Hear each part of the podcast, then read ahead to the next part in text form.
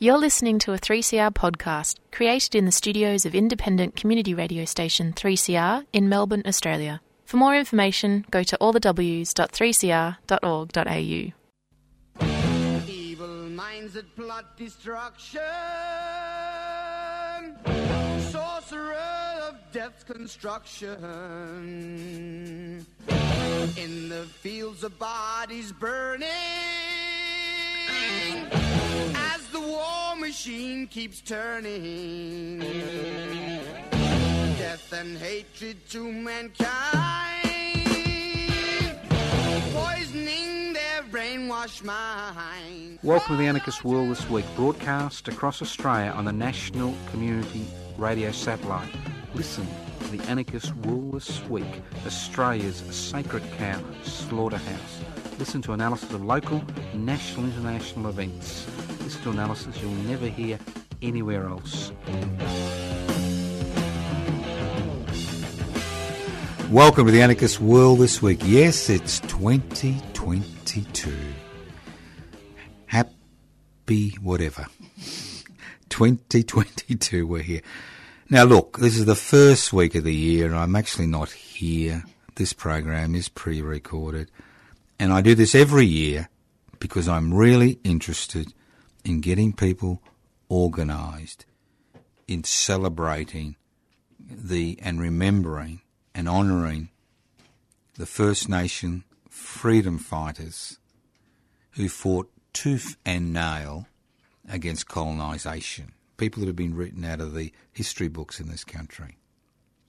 And on the 25th of January every year, we hold the Tunnerminnerwait Morboy Hina commemoration at the Tunnerminnerwait Morboy Hina Monument, one of the first monuments to the frontier wars that were conducted in this country. When Tunnerminnerwait and Morboy two men from Tasmania, were hung in Melbourne for the heinous crime of resisting white colonisation. So I welcome you to come along to the Tunnerminnerwait and Maulboyheenner commemoration at midday at the corner of Victoria and Franklin Street opposite the old Melbourne Jail in Melbourne. It's a family friendly affair. Bring your kids, and after an hour's speeches, we move along to the Queen Victoria Markets where we pay our respects to the to these men at the spot we think they may be buried. So I'm going to go through this saga once again, and I've done this for the last few years because I think it's a good way to open up the year because what it does is it highlights that this country has a long, long, continuous history over 60,000 years. Now, normally I run out of time, but we'll see if we can finish it this week. Next week, obviously, we'll be going back to the old boring analysis of what's going on and me pleading with you to join various groups and various activities. The Tunnerminnerwait and Maulboyheenner saga. What is in a name? Tunnerminnerwait, the son of Kihi Morbohina, was born on Robbins Island in Tasmania in 1812. He was also known as Pive, Napoleon, Jack of Cape Grim, and Tunapavaway. When he was born, European sealers had been hunting elephant seals and kangaroos on Robbins Islands in northwest Tasmania for the last eight years. By the time he had turned 13, nearly all the elephant seals and kangaroos on the island had been wiped out. One year later, the Tasmanian Land Company moved onto the North West Tribes land, establishing sheep stations at Circular Head in Cape Grim. Interestingly, when I went to Tasmania in 2019, I wanted to visit this site, but I wasn't able to because the Tasmanian Land Company still owns that site and they refuse permission for people to visit the site where the Cape Grim massacre occurred. On the 27th of November 1827, an Aboriginal came across sheep and several shepherds at Cape Grim. The meeting ended in disaster for the Northwest tribes when one Aboriginal man was shot dead and one shepherd was wounded in the scuffle that developed when the shepherds attempted to entice the Aboriginal women into their huts. A few days later, the Aborigines drove a mob of sheep to their deaths over the cliffs at Victory Hill. Six weeks later, the shepherds ambushed a group of Aborigines mutton burning, killing 30 men and women and children. They threw their bodies over the same cliffs, giving Cape Grim its name. And as I said before, Cape Grim is still the property of the Tasmanian Land Company. 200 year, over 200 years later. The Northwest tribes continue to suffer at the hands of the sealers and shepherds. Aboriginal men were shot on sight, women were kidnapped and taken to the sealers' camps on Kangaroo Island, southern Victoria, where they were forced into sexual servitude. servitude. Within three years of white colonisation, only 60 of the 500 members of the Northwest tribe had survived the onslaught. In June 1830, George Augustus Robinson, the chief protector of Aborigines in Tasmania, reached northwest Tasmania. He was attempting to round up the remnants of the three tribes of Tasmania and resettle them on an island off the north coast to prevent them from being exterminated. The only Aborigines in northwest Tasmania he came into contact with were six abducted women and one abducted man, an 18 year old who had been named Jack of Cape Grim. He, fa- he forced the sealers to give up the Northwest tribe, tribal Aborigines by threatening to prosecute them for shooting their husbands. Robinson persuaded the Aborigines to come with him, promising they would be able to return to their tribal lands. Tunnerminnerwait escaped from Robinson a few months after his initial capture because he realised that Robertson had no intention of returning him to Robbins Island. He was recaptured by Robertson soon after and became part of the group that accompanied Robertson in the search for the Big River people between October 1830 to January 1831. Tunnerminnerwait developed a long and complex relationship with Robinson, and in October 1835 he accompanied him to Flinders Island. Robinson held Tunnerminnerwait in high regard and spoke of him as, as an exceedingly willing and industrious young man who was stout and well made, of good temper, and performed his work equal to any white man. Smallboy Hina, Robert Smallboy, Jemmy, Timmy, Tinny, Jimmy, Robert of Ben Lomond, and Bob were some of the European names Maulboyheenner was known as. Maulboyheenner came from one of the islands that had that had lived. Sorry, Mulboy came from one of the inland tribes that had lived on the Ben Lomond Highlands. He came into contact with Robertson as a relatively young man, and in early 1830 accompanied him, his party of white assistants, and the five survivors of the Bruny Island people, Worraday, his two sons Peter and Davy Bruni, and two young girls, Dre and Pagale, on the difficult journey along the west coast to help persuade the west coast guerrilla bands to lay down their arms and move to Flinders Island. Maulboyheenner was also part of Governor Arthur's infamous Black Line campaign that was conducted later that year to drive Tasmanian Aborigines away from the settled areas. Maulboyheenner joined the dynamic leader of the Stony Creek tribe, Kanahurlane Umara, and Tunnerminnerwait in October 1831 to find the Big River tribe and force them to join Robertson's group. In 1832, Mulboy accompanied Robertson on his second foray down the west coast. In 1835, Robertson boasted the entire Tasmanian Aboriginal population had been removed to Flinders Island. He received a reward of a thousand pounds, an extraordinary sum, obviously in 1835, for, the, for his service to the government. The 33 year war between the European colonisers and the Tasmanian Aborigines was finally over. Over 10,000 Aborigines had lived in Tasmania when Europeans first colonised Tasmania in 1803. 33 years later, less than 300 had survived the Holocaust. Three quarters of that 350 who were transferred to Flinders Island died within two years. Only 89 Tasmanian Aborigines were left when Robertson decided to offer his services to the New South Wales government. The Tasmanian government, keen to see the back of the last of the Tasmanians, offered to bankroll his generous offer as long as he was allowed to take all the Tasmanian Aborigines that had survived the European Holocaust to the mainland. Move them out. George Augustus Robertson had big plans for himself and his Aborigines. He never had any intention of returning the survivors of the 33 year Holocaust back to their tribal lands. Robertson wanted to use his domesticated Aborigines to civilise the mainland blacks.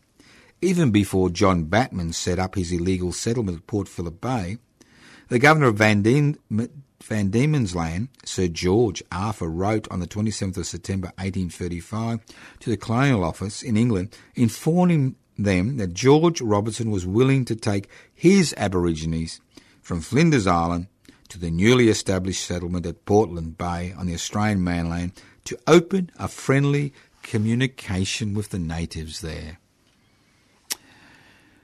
The Tasmanian authorities, keen to deport the last of the Tasmanian Aborigines, even offered to pay for their maintenance in New Holland. The New South Wales authorities strongly opposed the deportation of the Tasmanian Aborigines to the Australian mainland, although the British Colonial Office was in favour of the move.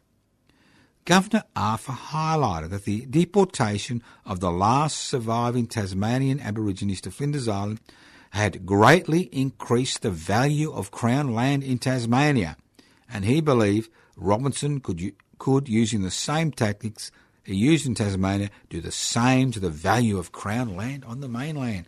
Whoopie-doo. The move.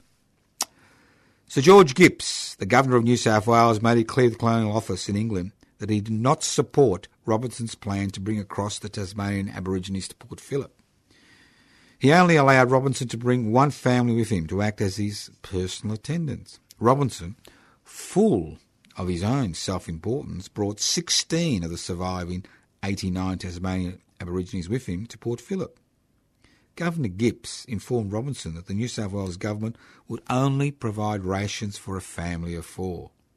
Robinson and the 16 Aborigines from Flinders Island arrived at Port Phillip in January 1839. He intended to use the Tasmanian Aborigines as mediators and educators. Even a man as hardened as Robinson was shocked by the disease, destitution, and wretchedness displayed by the Port Phillip Aborigines who were living on the outskirts of Melbourne. Robinson wanted Victorian Aborigines to be able to continue to live on the government owned remnants of land in districts they had traditionally lived on. The Chief Protector introduced the Tasmanian Aborigines to the Yarra tribes almost as soon as he arrived. He noted in his diary their reception was of the utmost friendly character. Assistant Protectors deployed. George Augustus Robertson had four assistant protectors to help him ameliorate the lot of local tribes in the face of introduced disease, the ravages of alcohol and tribal warfare, interracial massacres and poisoning. Robinson's words, not mine. The Chief Protector of Aborigines was expected to do his job despite overt hostility from white settlers and the press, and very little financial support from the Sydney Treasury. When Robertson arrived, with 16 Aborigines from Flinders Island, no government supplies were allocated for the Aborigines. Some months after their arrival, Superintendent Latrobe provided rations for four of them. The Tasmanians, Aborigines were expected to look after themselves. Robertson's four assistants had been appointed by the British Colonial Office. None had been to Australia before. Charles Dredge, Edward Parker, and William Thomas were Methodist school teachers. The fourth assistant, Charles Sievewright, was a former military officer who had been forced to sell his military office to pay off his gambling debts. On the 26th of March 1839, after the new assistant protectors had familiarised themselves with their positions, they were allocated areas of responsibility by Robinson. Dredge was sent to North East Victoria, Park to the northwest, Sievewright to the Western Districts, and Thomas was responsible for Melbourne and Western Port. Sievewright was shocked to find that his first journey to the Western Districts two stations he visited had Aboriginal skulls placed over their doors as a warning to any Aborigines that came to the station. Robinson was more interested in creating an empire for himself than taking any interest in the plight of the Aborigines he was employed to protect. Faced with hundreds of Aborigines camped around Melbourne, many of them dying from typhus fever, dysentery, syphilis, pneumonia, the cold, and famine, Robin lost interest. Robinson lost interest in the plight of the 16 Aborigines he brought across with him from Flinders Island. Some were loaned out to work for Robinson's sons, others were, ex- were expected to look after themselves. On the 2nd of October 1840, the New South Wales Governor released Robinson from any responsibility for the Tasmanian Aborigines he had brought to Tasmania. To be forewarned is to be forearmed. The Van Diemen's Land Aborigines were little used to the Chief Protector Robinson. Maulboyheenner and Walter Arthur were sent to assist white explorers trek to South Australia. Wuradai and a few of the older men were sent to work on Robinson's son's properties. He found the women hard to handle. They absconded on a number of occasions and had to be recaptured by Robinson. In August 1840, Superintendent Latrobe, concerned about Robinson's capacity to deal with the local Aborigines, asked the New South Wales Governor to relieve him of responsibility for the Van Diemen Land natives. He was officially relieved of any responsibility for their care on the 2nd of October 1840. Left to their own devices, they tended to gravitate to the Western Port region where Thomas, the Assistant Protector for the Melbourne region, had been sent to set up a blacks camp to distribute rations to encourage the hundreds of blacks that were camped around the settlement in Melbourne to move away from Melbourne. It is known that Isaac, one of the 16 Van Diemen's Land blacks, was in early 1841 going round the Western Port region telling the settlers to arm themselves as five black fellows were coming down to cause mischief. On the pretence that they were going to join Thomas's camp, Tunnerminnerwait, Maulboyheenner, Putirana, Truganini, and Planobina, five of the original party of 16, vanished into the Western Port bush by August 1841. Planavina was Tunnerminnerwait's wife. Maulboyheenner was involved in a relationship with Truganini. William Thomas, the Assistant Protector's oldest son, wrote in his private journal, he, Jack of Cape Grim, talked about what they had suffered at the hands of the white man, how many of their tribe had been slain, how they had been hunted down in Tasmania. Now was a time for revenge. They were not cooped up in an island, Flinders. They had unlimited bush to roam over at their will. This little band of two men and three women were familiar with the white man's ways. They knew how to use firearms. They knew how to survive in the bush. It was six years since Melbourne was formed. Over 8,000 whites lived in the new town. The local Aborigines had to a large degree been subdued and posed little threat to the settlers in Melbourne. In October 1841, fear and trepidation swept through Melbourne town as the exploits of the Tasmanian blacks became known. Many of the settlers had come to Melbourne from Tasmania. They were aghast, their old foes, the Tasmanian Aborigines, were, were who were only defeated after a 30 year brutal and bitter struggle when Aborigines were legally shot on sight, were mounting a determined resistance to white settlement on the outskirts of Melbourne in Dandenong and the Western Port region. Yes, interesting. From little things, big things grow. In 1840, the Dandenongs in the Western Port region were dense bush.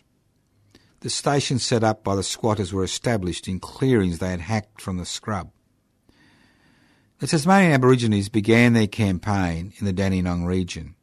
They robbed Mr. Horsfall, a squatter living in the Dandenongs, of his fowling piece. Walking up to 30 miles a day to evade capture, they robbed a number of other stations.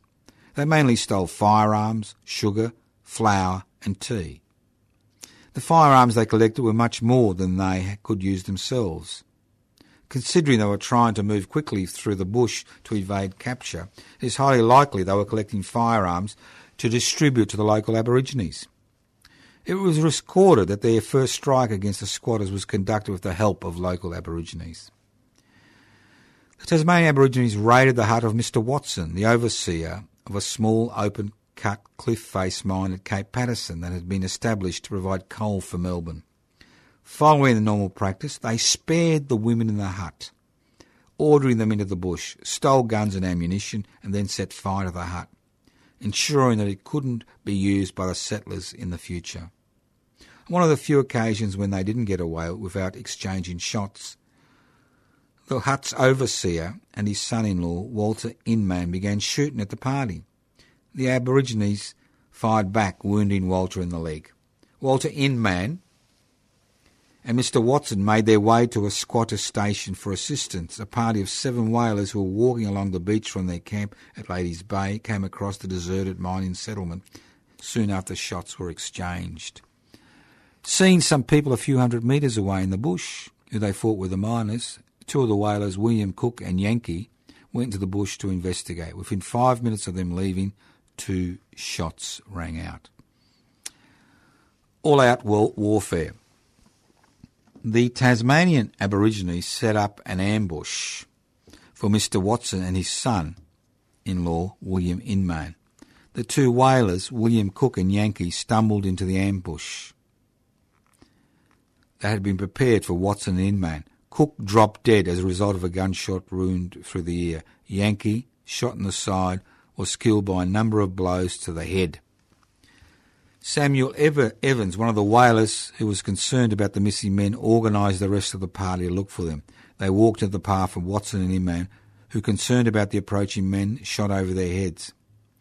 One of the whalers who continued the search for the men stumbled across their bodies on the beach.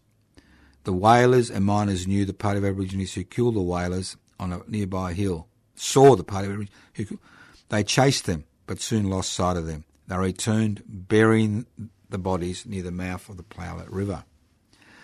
Superintendent Latrobe had been notified two days earlier, the 4th of October 1841, that a party of Aborigines had robbed Mossy's station at Westernport. Latrobe decided that, that same night to send troops to deal with the situation. Mr. Powlett, the Commissioner of Crown Lands, who came to Westernport to sell off the Aborigines' land to the squatters, and two police joined Lieutenant Samuel Rawson the, of the 28th Regiment, who had been sent to Westernport in early October to protect the squatters from Aboriginal attack. On the 10th of October 1841, four days after the killing of Yankee and Cook, Rawson and Powlett were notified about their deaths. They left an open boat, hoping to quickly find the Tasmanian Aborigines. By this time, 14 armed men were involved in the hunt for the Aborigines. After a fruitless day of searching, they decided to return to Melbourne to find Aboriginal trackers to help them in their hunt. On their way back, they called in to see Mr. Westaway and his labourers, who told them they had been shot at during the night. The Tasmanians had stolen guns and ammunition and £22 in banknotes. Tunnerminnerwait, hoping to drive Westaway's workers from Westernport, burnt the notes, realising the timber cutters would leave their employer if he could not pay them. It took Rawson and Powlett five days by boat to get back to Melbourne. They called in at all the squatter camps they came across, raising the alarm about the Tasmanian Aborigines. On the 29th of October 1841, almost a month after the first raids had been started, the Port Phillip Herald carried the first report about the raids across Dandenong and Western Port that were being conducted by the heavily armed Aborigines. Rawson and Powlett arrived in Dandenong on the 29th of October to meet up with a party of six policemen, six black trackers, Mr. Thomas, the Aboriginal protector for the Melbourne area, a cart, a tent, and a few squatters. The Tasmanian Aborigines had travelled from Cape Paterson back to Dandenong on the same day the search party arrived to steal more guns, ammunition, and supplies from the squatters. On the 30th of October 1841, the Aborigines laid down the gauntlet to the pursuing party, leaving messages at the station they would not be taken alive and would fight to the last man and woman. By now, the police party had swelled to 18 men on horseback and six on foot. Fun and games. Powell and his party, guided by the black, black, by the black trackers, soon came across the Tasmanian Aborigines' footprints. The Aborigines had robbed a station on their way to Western Port, stealing two guns, pistols, and eight canisters of powder under the nose of the posse. The following day, the party hunting the Tasmanians had swelled to 24. 18 were mounted on horseback. The Aboriginal black trackers had been given muskets and pistols when they became increasingly nervous about following fresh tracks into the bush. Hearing two gunshots and seeing people less than 200 yards away, the party rode across what first appeared to be a flat, open piece of land. Within a few minutes, the horses were floundering in a swamp. They were surprised that Tasmania had not taken advantage of their predicament by firing a, sh- a few shots into the sinking crowd of horsemen. Mr. Hobson, one of the pursuers, showed some initiative when he mounted a tree and took a pot shot at somebody he saw hiding in the scrub surrounding the area. The posse demanded the intruders surrender or be shot. Imagine their surprise when one of the local squatters, Mr. Anderson, and four of his servants, who had been shooting swans, came out of the scrub with their hands held above their heads. Anderson and his party joined the posse, as Anderson was one of the group which had found the murdered whalers four weeks previously. Somehow, this, dis- this disorganised group stumbled across the Tasmanians. They easily outran the, the, man, the amount of pursuers by fleeing across a swamp. The Aboriginal black trackers, concerned about their safety, refused to continue the hunt. Powell and Robertson soon realised they could not continue without the help of black trackers. They decided to disband the group. Powell returned to Melbourne on the 2nd of November 1841. Rawson decided to stay at his station for a few more days. Becoming increasingly concerned about the Tasmanians' continued presence in the area, he returned to Melbourne on the 8th of November. On the following day, the Port Phillip Herald reported that the Mary, Chase, Powlett, Rawson, and their posse were led on by the five Tasmanians. The Aboriginal protector, Thomas, accompanied by three black trackers, continued to search for the Tasmanians. He located their camp near Westernport. Powell and Rawson organised a new hunting party. They met at Dandenong three days later. Receiving information from Thomas that he located the Tasmanians camp, they set out to Westernport, adding new people to their posse as they called in at squatters' stations for help. The inability of the military and the police to locate and arrest Tasmanians had caused consternation in the districts. Many of the stations on the Mornington Peninsula were deserted their owners retreating to the relative safety of Melbourne. On the 16th of November, Corporal Jennings and eight soldiers joined the new posse.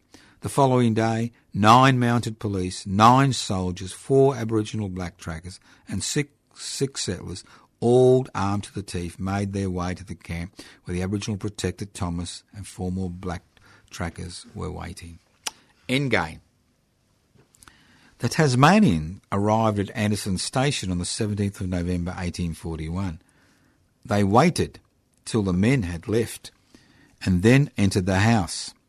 Finding two women and a child in the house, Tunnerminnerwait led them out and stood guard over them while Maulboyheenner ransacked the house. The Tasmanians took all the weapons they could find and all the supplies they needed. In all the raids they carried out, they never harmed any women or children. The men that were shot in the raids they carried out were usually shot in the heat of battle. They burnt down the houses they raided to drive the squatters back to Melbourne. Although they hoped local Aborigines would be inspired by their example, not one joined their little group.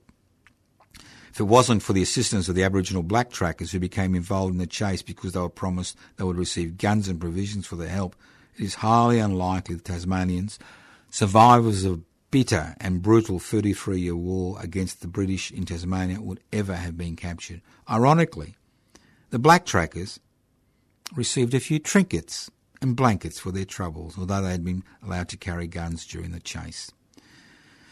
The following day, the pursuit party, which had now grown to 29 men on horseback, arrived at Anderson Station. They were conf- confident that with the help of the black trackers they would soon overtake the two men and three women travelling on foot, who had caused consternation and panic among the squatters in the Dandenongs, Western Port and the Mornington Peninsula. The following day, they were camped less than a mile from where the Tasmanians had set up their camp. That evening, William Thomas, the Assistant Protector, volunteered to negotiate with the Tasmanians. The rest of the party, believing the end of the chase was nearly was near, refused Thomas's permission to negotiate. Soldiers, police, squatters, and black trackers woke up about 4 a.m. on Saturday, the 20th of November. They moved out in single file, armed to the teeth, hoping to end the Tasmanians' rebellion by daybreak. They walked about a mile through a lagoon and across sandhills until the Aboriginal trackers pointed out the smoke coming from the Tasmanians' fire that was less than 30 metres away. The party was standing on top of a sandhill that overlooked the camp that had been set up in the gully below them. They formed a semicircle. The men less than two metres away from each other had advanced to within two metres of the campfire when all hell broke loose. The Tasmanians' dogs rushed at the posse. The Tasmanians tried to slip into the scrub amid a hail of bullets. Samuel Rawson, believing all the Tasmanians were dead, entered the camp. He found two of the women hiding under blankets. After putting handcuffs on them, he put a gun to their heads and forced them to call out to those in the scrub to surrender. A woman emerged from the scrub covered in blood. She had sustained a superficial wound to her head, the only casualty from the 30 to 40 shots that had been fired at the heads of the sleeping Aborigines. One of the men was, who tried to escape from the scrub was captured, while the other man who had made the escape decided to return when the women who had guns trained on their heads pleaded for him to return. The five freedom fighters were handcuffed and had chains put on their legs. While they quietly awaited their fate, the ravenous soldiers, black trackers, police, and squatters made cakes from the 60 pounds of flour and sugar those Tasmanians had with them. The prisoners were marched through the bush and arrived in Melbourne six days later on the 26th of November. They were taken before the police magistrate, Major St. John, who took evidence from 12 witnesses. He committed Tunnerminnerwait Maulboyheenner for the murder of William Cook and Yankee and the three women Putirana, Truganini and Panamina as accessories before and after the fact. Judge Willis. The five resistance fighters were put on trial for the murders of the whalers on the 20th December 1841 before Judge John Walpole Willis, who Willis Street in Richmond is named after. In 1841, five years after the establishment of Melbourne, the first Supreme Court was housed in a temporary structure at the corner of King and Bourke Streets. Judge Willis arrived at Port Phillip on the 9th of March 1841. Before Willis's arrival, serious offenders who were committed for trial had to be sent with military and police escorts back to Sydney for trial. The expense involved in this undertaking gave Governor Sir George Gipps the excuse he needed to send Judge Willis the most quarrelsome and difficult member of the New South Wales Supreme Court to preside over the newly established Supreme Court at Port Phillip. To say Willis had a colourful past is an understatement. Judge Willis left many bitter memories in his wake. His first appointment to the Court of, in Upper Canada in 1827 ended when, facing revolt by the locals, he was removed by the British Colonial Office using his extensive contacts in England, he was able to obtain and hold on to an appointment on the British Guiana Court from 1831, despite being removed from the court in Upper Canada. His attempts to return to the British Guiana Court after 12 months sick leave in England was bitterly opposed by the shell-shocked citizens of the community. Instead, he was sent to sit on the Supreme Court in Sydney in 1837. When he arrived, true to form, he took an immediate dislike to the New South Wales Chief Justice, Sir Justice Dowling. Judge Willis had a habit of sitting in the court when Dowling delivered his judgments, loudly exclaiming, Why does he not get his facts right? And did you hear the like? When the decision was made to open up a Supreme Court at Port Phillip, Governor Gipps took the opportunity to transfer the judge who some people think cracked to Melbourne. Governor Gipps was wrong in believing that sending Judge Willis to Melbourne would solve these problems. Arriving in Melbourne, Willis continued his sparring with the New South Wales Supreme Court, making decisions that challenged the legitimacy of British rule in Australia. In September 1841, three months before the trial of five Tasmanian freedom fighters, a local Aborigine called Bonjon appeared before Judge Willis on a charge of murdering another Aborigine. In 1840, The squatters who had established the settlement at Port Phillip were concerned about the large number of Aborigines who were camping on the Yarra banks. The Aborigines had come to the settlement to receive the rations they had been promised. In October 1840, in a show of force, 200 Aborigines were arrested after a dispute in the camp led to the death of an Aborigine. By the time Bonjon appeared before Judge Willis, the other 199 had escaped. Bonjon's defence counsel made the point that Port Phillip, having become appended to the British Crown by occupancy and no treaty had been and no treaty had been entered into by the natives, they were not subject nor had they submitted themselves to the British Crown.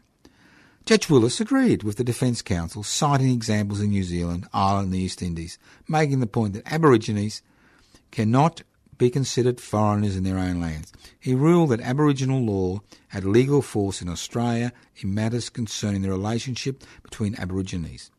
Judge Willis ruled that he did not have the authority to try Bonjon for a crime he had committed against another Aborigine and set him free.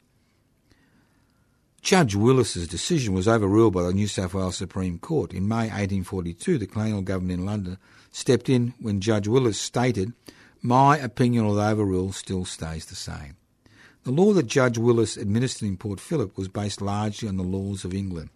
His interpretation of those laws in the Bonjon case was overturned because the decision called into doubt the legality of the British colonisation of Australia.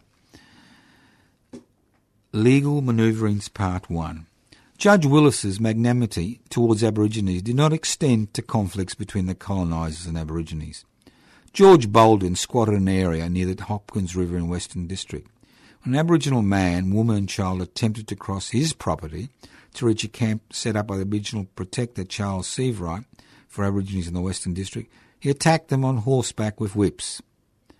Tatskia, the Aboriginal man, acting in self-defence, tried to pull Bolden off his horse. Bolden shot him in the stomach and beat the Aboriginal woman to death. The child escaped to Sievewright's Aboriginal camp. Charles Sievewright, sickened by what had happened, reported the matter to Superintendent Latrobe. Bolden was put on trial, but was acquitted on the direction of Judge Willis. The jury, unhappy with Judge Willis's decision, told Bolden he did not leave the court without a stain on his character.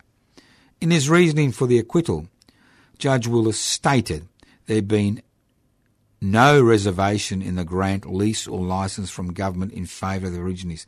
The possessor had also a right to turn off by all lawful means any person, whether white or black, who should trespass on his run. Superintendent Latrobe, shocked at Willis's judgment, asked Governor Gipps whether the legal principle established for the case was sound. He believed there was a manifest inhumanity in attempting to exclude all Aborigines from the land. Latrobe was concerned that Willis' judgment meant that the squatters would recommence massacring the Aboriginal population. It might induce a return, a return to the to the numerous massacres that occurred during this period as the squatters fanned across Victoria. Willis clearly stated that unlike the Bonjon case, the court had jurisdiction in matters of aggression between blacks and white. On the 24th of December 1841, the five Van Diemen's Land Aborigines appeared before Judge Willis, a man described by Governor Gipps in 1843 as an apologist for the cruelest practices by some of the least respectable of the settlers on the Aborigines. Legal Manoeuvring Part 2 If the defendants were unable to understand English or had been ignorant of Christian values, there was, there was a slight possibility they would have been spared prosecution. Unfortunately, Robinson's civilizing influence and his and his adamant assertions they had knowledge about the principles of religion and knew right from wrong sealed their fate. Judge Willis always believed they were intelligent enough to understand court proceedings and didn't believe the humanity of the law that extended to an idiot or a lunatic extended to the five Aborigines standing trial in his court. In 1841, Aborigines were not equal in the eyes of the law. They could not testify or lay charges in the courts. The only way they could achieve even a modicum of justice was for a white witness to testify on their behalf. Considering the crimes against humanity that were being perpetrated against Aborigines were conducted in an undeclared frontier war, where those squatters doing the killing were the only white witnesses, the ruling against Aboriginal evidence ensured that crimes committed against Aborigines never made it to the colonial courts. Five Aborigines were executed in Melbourne for crimes against whites between 1842 and 1848. Only one white man was convicted in court for killing Aborigines during this period, and he only received two months' incarceration for the crime. Considering the legal gun was loaded against the Aboriginal defendants because they couldn't call Aboriginal witnesses to speak on their own defence or even allowed to tender an alibi, Redmond Barry, the defence counsel for Aboriginals for the Port Phillip region, mounted a spirit defence on their behalf. Just in case the name Redmond Barry seems familiar, the young Irish Aboriginal Defence Counsel, the same Redmond Barry, who, as a judge, presided over the trials of a number of the Eureka miners charged with high treason in 1855, and sentenced Ned Kelly to hang almost 30 years later in 1880. But that's another story. As a public defender, Redmond Barry canvassed a number of interesting arguments in Judge Willis's court, even arguing against the legal validity of the court proceedings. Legal Manoeuvrings Part 3. Redmond Barry began by arguing the defendants were not naturalised subjects of the Queen and half of the jury should be composed of people not subjects of the Queen. Judge Willis scoffed at this novel idea and refused to grant Barry's request. The Crown prosecutor, faced the dilemma that one of his main witnesses, Samuel Evans, one of the whalers who witnessed the whalers' murders, had not turned up for the, to the trial, wanted to drop the charges of murder against the defendants, as the only evidence the prosecution had was the defendants' own confessions.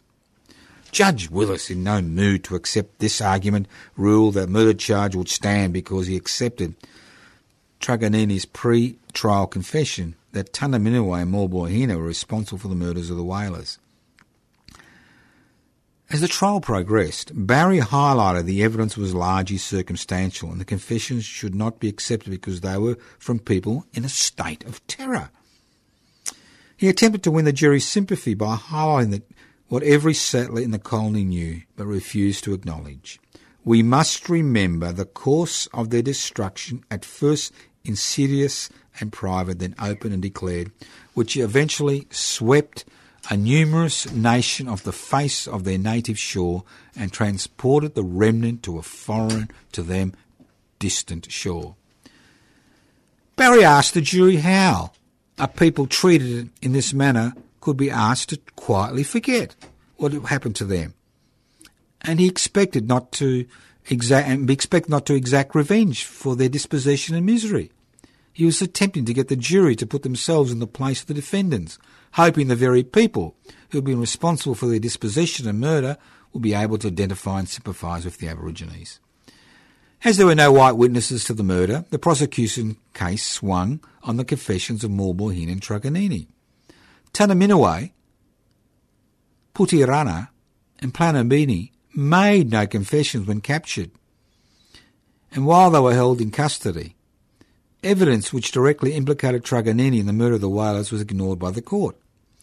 The defendant's inability to give evidence or to be cross-examined meant that the evidence given by Powlett, Watson and Robert, Robert Robbins, one of the whaling party, about Tunnerminnerwait and Maulboyheenner's admissions had a greater influence on the jury than it should have. The verdict. In his closing address, Barry highlighted the circumstantial nature of the evidence and the inappropriate manner by which the confessions were obtained. He pointed out that not, not one witness could identify any of the accused. Barry argued, urged the jury to acquit the defendants of the crimes they were charged with. Late Monday night, on the 20th of December 1841, the jury came to the decision in just 30 minutes. They found and Maulboyheenner guilty of murder and acquitted Truganini, Putirana and Planabino of all charges. The jury, moved by Barry's arguments, recommended mercy for the men on account of general good character and the peculiar circumstances under which they were placed. The next morning, The five were returned to court for sentencing. Judge Willis discharged the three women into Robinson's care and then addressed the accused. By the confessions of Maulboyheenner and the statements of Truganini, there could be no doubt of your guilt. The punishment that awaits you is not one of vengeance, but of terror. You will be taken to the place of execution to be hanged by the neck until dead. The newspapers applauded Judge Willis' sentence. The Port Phillip Herald funded against the system of Aboriginal protectors. It seems the broadside that is regularly launched against bleeding heart liberals in the Black Arm Brigade today was exactly the same type of garbage that was peddled in the media in 1841. Referring to the hanging of seven shepherds for the Myall Creek Massacre in New South Wales a, a few years earlier, the Port Phillip Herald pointed out Whilst the law protect the blacks, the white man's blood must remain, unavenged. Not to be outdone, the Port Phillip Gazette highlighted that the case against the five Tasmanian Aborigines showed the Aboriginal people's ineradicable love of destruction and as a consequence the imperative necessity, necessity of coercion in their management. Carnival time. On the eve of the execution, Maulboyheenner refused his supper. Tunnerminnerwait, on the other hand, ate heartily and smoked his pipe with the utmost tranquillity. The next morning, Tuesday the 25th of January 1842, people began arriving at the gallows, trying to find the best spot to view the hangings. At 8 a.m., the prisoners emerged from the eastern watchhouse, dressed entirely in white, including white calico caps. They were herded into a cart that, frankly, much to the spectators' annoyance, had cloth stretched around it to give the condemned men some privacy. Mounted and border police led the car through the city of the Gallows Hill.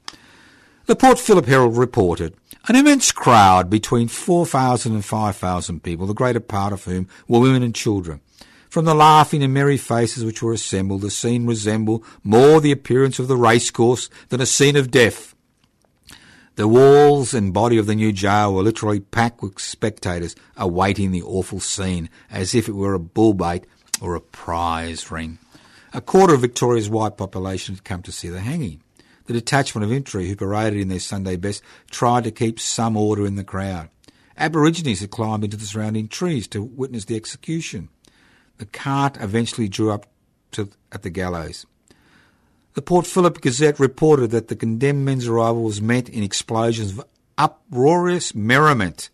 Their arrival was followed by a 20 minute farce of prayer reading, which was interrupted with calls to cut it short. By this time, Morboy had become extremely agitated. His moans, reported the Gazettes, were terrible to hear. Morboy feelings broke out in the most heart-rendering groans, the terrified and piteous looks he threw around him, pressing against everyone that spoke to him, as if to catch some chance of salvation was terrible to witness. He trembled violently. James Dredge, one of the assistant Aboriginal protectors, wrote in his diary, The executioner tied their hands before they went up the ladder and chains hung from their ankles, making it nearly impossible for them. The poor wretches, in getting up the ladder, deprived the use of their hands, were obliged to cling to the bars with their knees and chins, and be partly dragged and be partly pushed up to slaughter. Tunnerminnerwait calmly ascended the flimsy ladder. Maulboyheenner was dragged up the ladder after Tunnerminnerwait reached the scaffold. The crowd seen Maulboyheenner shaking violently and the scaffold went quiet. The executioner fixed the nooses, pulled down their nightcaps over their heads, and hurried down the ladder. As the preacher uttered the key words, In the midst of life we are in death, the executioner and his assistant pulled the rope. The drop only descended halfway, and a terrible scene followed.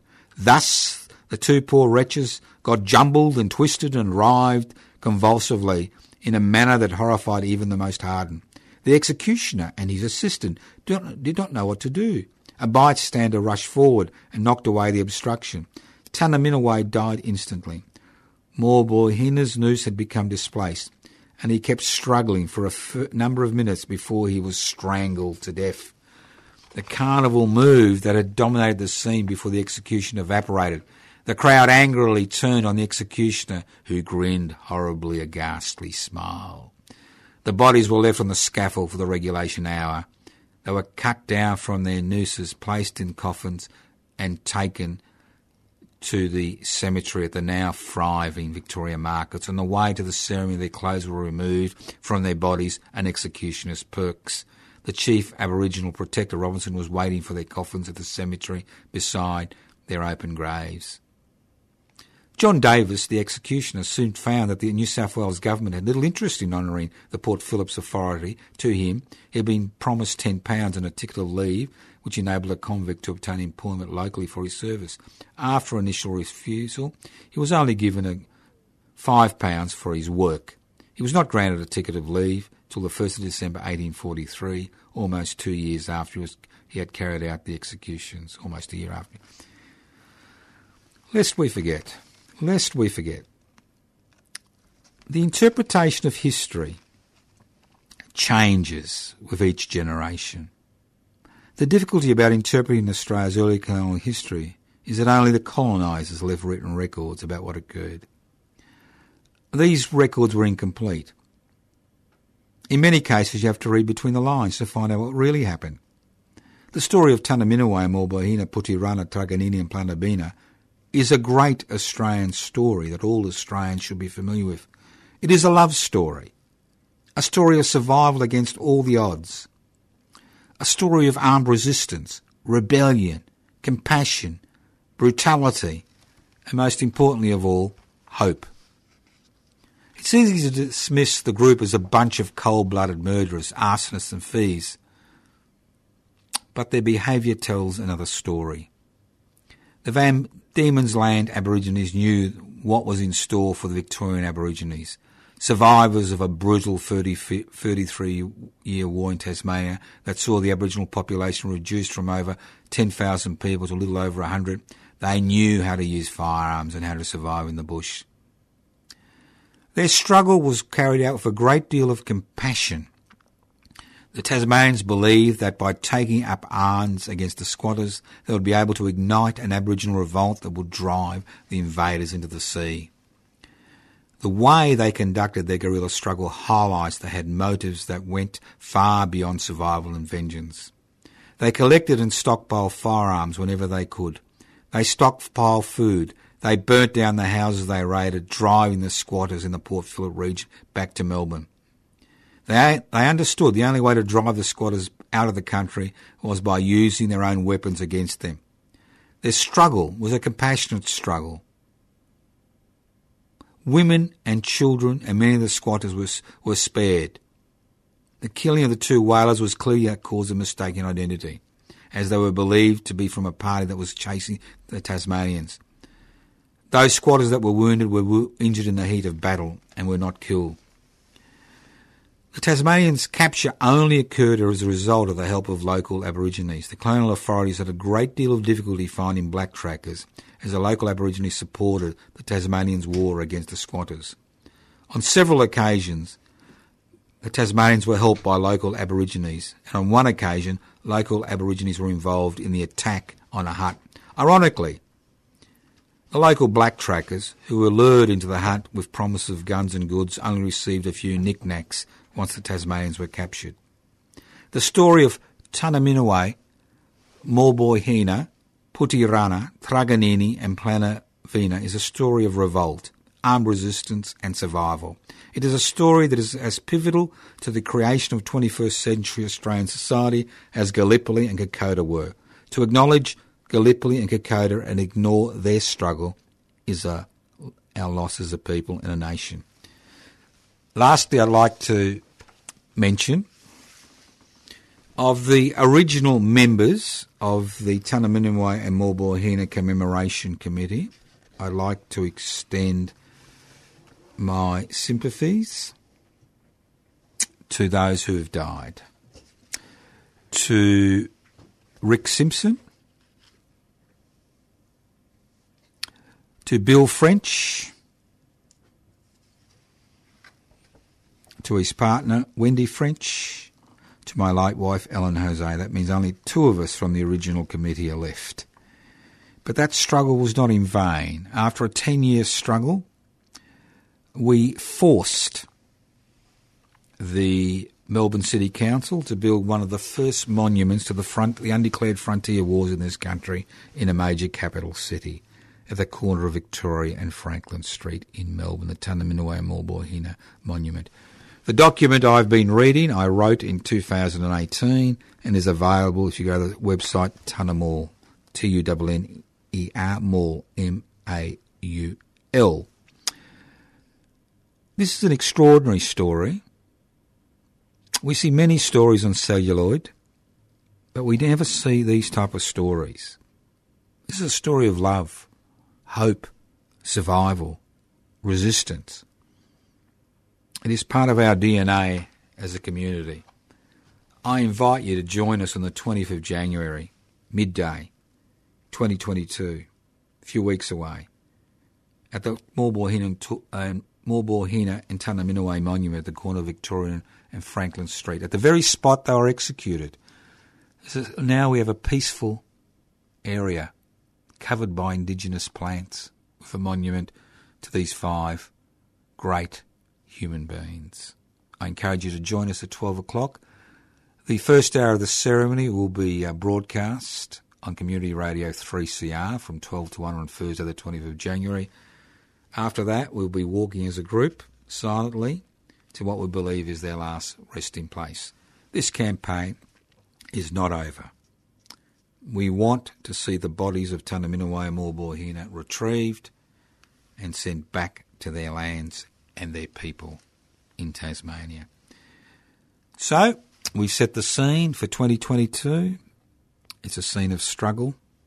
It's a scene where we acknowledge the past, but more importantly, we understand the past and we use the lessons of the past to change the future. Welcome to 2022.